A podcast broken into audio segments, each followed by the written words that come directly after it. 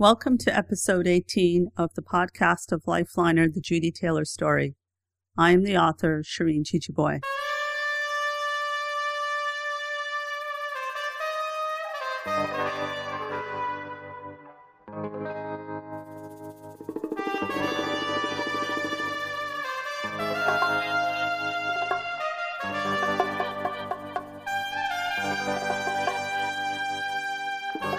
Chapter 18 The Bliss of Life.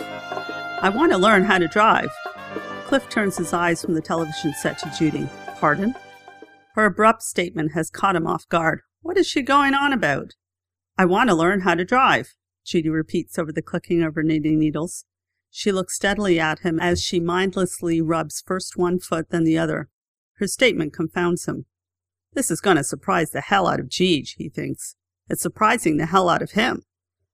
The girls need to do more after school. 4 H will be good for them, and I can't enroll them unless I'm able to drive them when you're not here.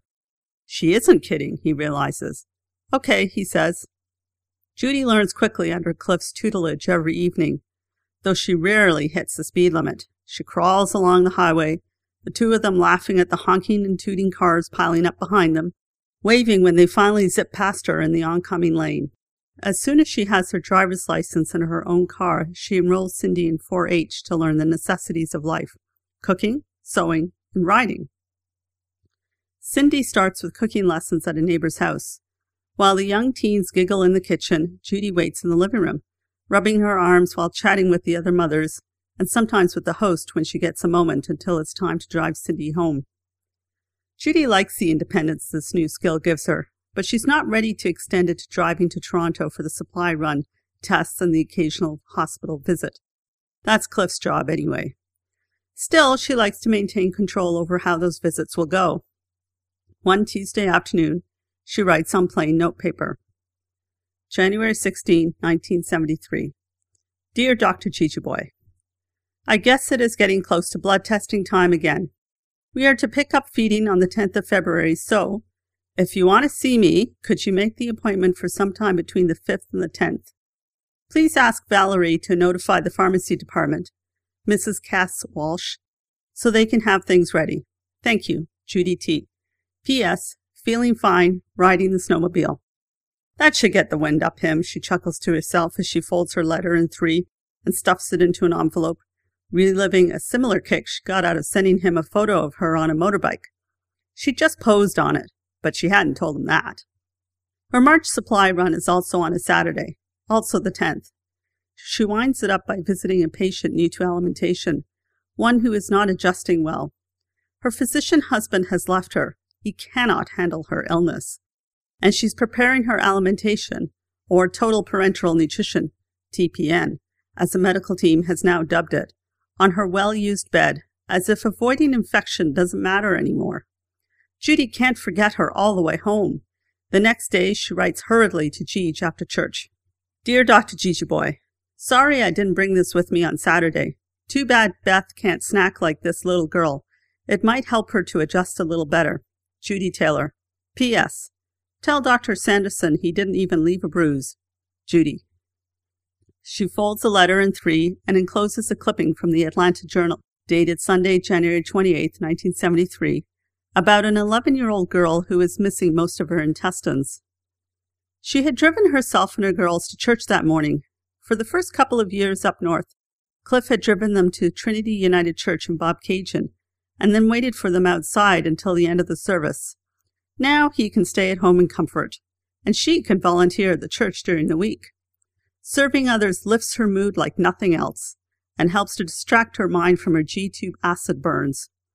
That G-tube agony propels her to write to Jeej on another Tuesday, her writing day. March 27, 1973. Dear Dr. Jeejeebhoy, Since you are so difficult to reach by telephone, I thought I'd write instead. My feeding is agreeing with me, just as you said it would. No problems. Could you let Kathy Ing, the clinical pharmacist, know so that pharmacy can make up enough until the 12th of May? We come in to see you again on the 9th of April, and I wondered if it would be possible to have my G tube changed and the connection in my upper tube replaced. I think it is called an Argyle.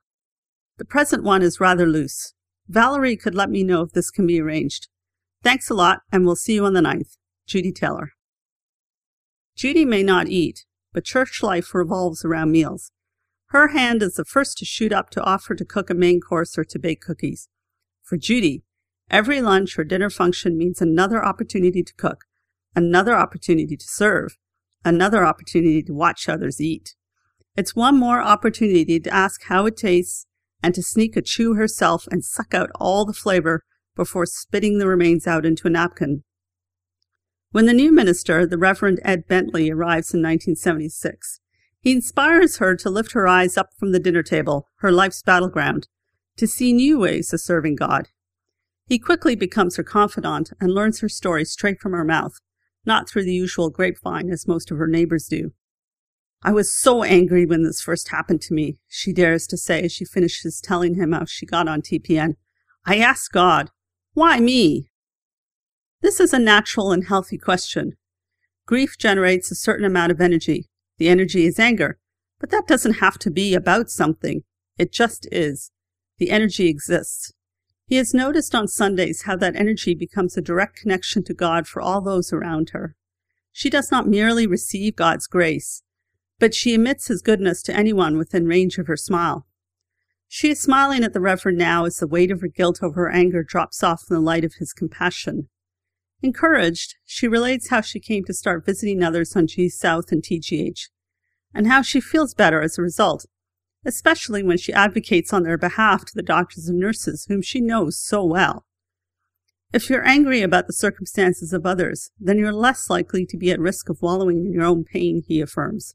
Yes, yes. She feels grateful that he understands and that she can share this hidden part of her.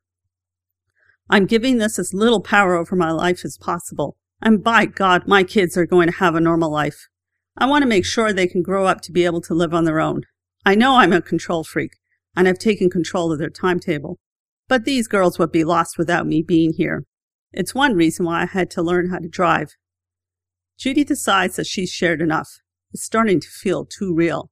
She takes her leave, moving her mind onto choir practice that night. Judy had joined the choir soon after she had learned to drive. Singing fills her heart. The choir meets every Thursday night from 7 to 9 o'clock, and on those nights she prepares her feeding up to the point of actually plugging it into her line, so that when she returns home, her body tired yet racing with endorphins and happy immune fighting cells from singing with others, all she has to do is hook it up. At rehearsal, she inspires her fellow choristers. Well, we better work on that, she jokes when they veer off key. And during the service, she smiles down steadily at the congregation from the stepped up dais where the choir stands, raising a few smiles in return, but not necessarily from all, which nettles her. One of the gentlemen choristers discreetly helps her back down the steps to the main floor after worship whereupon she stops to scold a couple of familiar self-confident acquaintances. You guys out there singing, yet look at the faces on you. I'm so happy to be here. Why aren't you? I want to see you smiling back at me next Sunday. She adds volunteering in the church office to her week. Her typing and telephone skills come in handy during the afternoons. She is a friendly voice of the church, for she loves to chat, to encourage others, and to help the occasional ill friend even a boy she spoke to Jeej about seeing. And she can sit to do this work. She stands up only occasionally to wake her feet up when their tingling gets really annoying. Judy joins Reverend Bentley's pastoral care team, for not only is she a natural at visiting those in hospital, but she gets another night out, another way to get out of her own head. He teaches the team members how to be good listeners and how to visit those who are hurting. Once a week, Judy accompanies one of the other team members to the hospital in Lindsay. They sit down beside the hospitalized parishioner, and Judy leans forward to talk. Her smile, her hazel eyes, her attitude of unconditional listening and giving put the patient at ease. She talks about the patient's experiences, not her own, and she calms the patient down. But when it's time to pray, she takes a back seat to her partner. Judy normally doesn't think too much about her appearance but her hair had turned fine and fly away after 1970, and it has frustrated her ever since. She's not skilled at styling, and she'd rather use her energy for other things. She tells a friend how difficult it is to control her hair. Oh, you should try Joyce, the woman tells her. She'll know how to deal with his hair? Definitely, she responds, and she gives Judy directions. Judy wants to look nice on Sunday mornings. Because Cliff likes her around when he's at home and she hates sitting alone at home when the children are at school and he's at work, she makes an appointment for Fridays. Joyce's salon is in her two story home. A large sign above the garage announces Joyce's hairstyling. Judy enters. Joyce is blow drying one woman's hair, another is sitting under a dryer, and a third is flipping through a magazine. Judy doesn't know any of them. Joyce calls out, Hello! Hello, Judy calls back and starts talking to all. She doesn't once think about the odd problems multiplying her body, problems Jeej doesn't understand and has to research. When it's her turn to sit in the chair, she tells Joyce how hard her hair is to style, but that she'd like it to look nice. Joyce looks it over. The hair is like a two year old's hair fine and prone to sticking out. She can tell that Judy doesn't have much desire or skill to style it. She suggests setting it in rollers. Over the years, she will try other methods of controlling Judy's hair. Tight perms last only six to eight weeks because Judy's new growth is flyaway hair. The wind undoes sets in one blow, and blow dryers and curling irons prove as ineffective. One thing Judy never has to worry about, though, is gray hair. Joyce talks as she snips. She concentrates when she gets to the nape of the neck. The skin wrinkles under the pressure of the scissors as she cuts across. It feels like rubber. She says nothing to Judy, wanting to let her keep her dignity. There, she announces. She holds up a mirror and turns Judy so Judy can see her hair from all angles. Judy's smile widens. Despite her fatigue from the outing, Judy leaves feeling uplifted by her new do. Once home, she opens her front door with relief. She has time to rest before cooking and serving dinner. Afterward, she retires to the living room with Cliff. They sit in their chairs in front of the television, her knitting needles going and her intralipid dripping into her vein under gravity. It empties after three hours, and she hooks up the Amigen portion of her TPN. It's late now, and on intralipid nights, she doesn't stay up to watch the Amigen drip in for the usual two hours. She rolls up her knitting, puts it in its bag, and pushes Lester on his shepherd casters, which Cliff had installed, across the indoor outdoor carpeting to the bedroom. She changes into her nightclothes and moves into the bathroom. Cliff stays rooted in his chair, staring at the TV screen, for he wants no part of the ugly mess that's about to be revealed. She carefully peels off the dressing from over her G tube she soaks a cotton wipe into Tergicide and strokes it over her screaming skin until all the spillage from her stomach is gone. The pain, as of a thousand cigarette burns, never lets up. She swipes up gobs of garamycin cream and dabs it on as tears flow down her cheeks. She unstraps the leg bag, pushes it in, and takes it off her G-tube. She drapes it over the side of the tub, next to the bed bag tubing that's been draining all day. She picks it up and pushes it on. She puts a disposable bag on the end of the tubing and throws it over Lester. She exhales deeply. She grabs a tissue, wipes her eyes so that Cliff won't see, and pushes Lester to the bedroom. Cliff joins her. She throws the disposable bed bag onto the floor and climbs into bed. She reaches for her Bible and turns to her passage for the night. Grateful for the extra day of life she has just been given, she studies the passage, focusing on what God is trying to tell her, on what she needs to learn. Cliff vigilantly watches the solution dripping steadily into her Langer line. Finished with her reading, she turns off the light. But Cliff uses some reflected light from the plastic to keep an eye on her in case she flings an arm out and pulls her line. Judy sleeps. Two hours later, Cliff is sleeping, and Judy's bladder wakes her up, filled from the constant drip of the Amigen. She obeys its urgent call, picking up her bed bag and throwing it over Lester before heading down the hall. While in the bathroom, she takes the opportunity to start the stopwatch for one minute and to count the drips.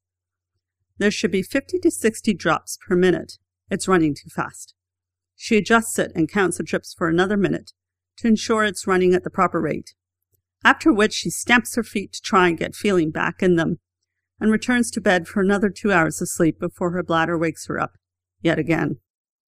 Cindy hears the clank of the air tank and the squeak of the wheels returning to Judy's bedroom, turns over, and falls back asleep.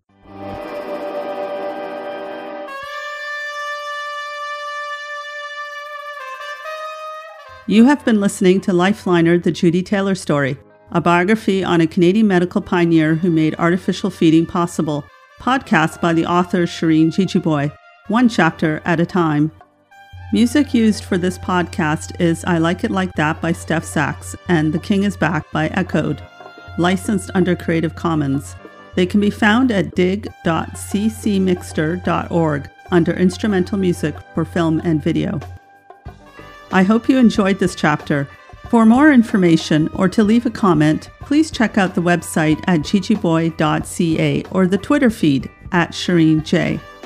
So until next time, thank you for listening to Lifeliner. I'm Shireen Jejeebhoy.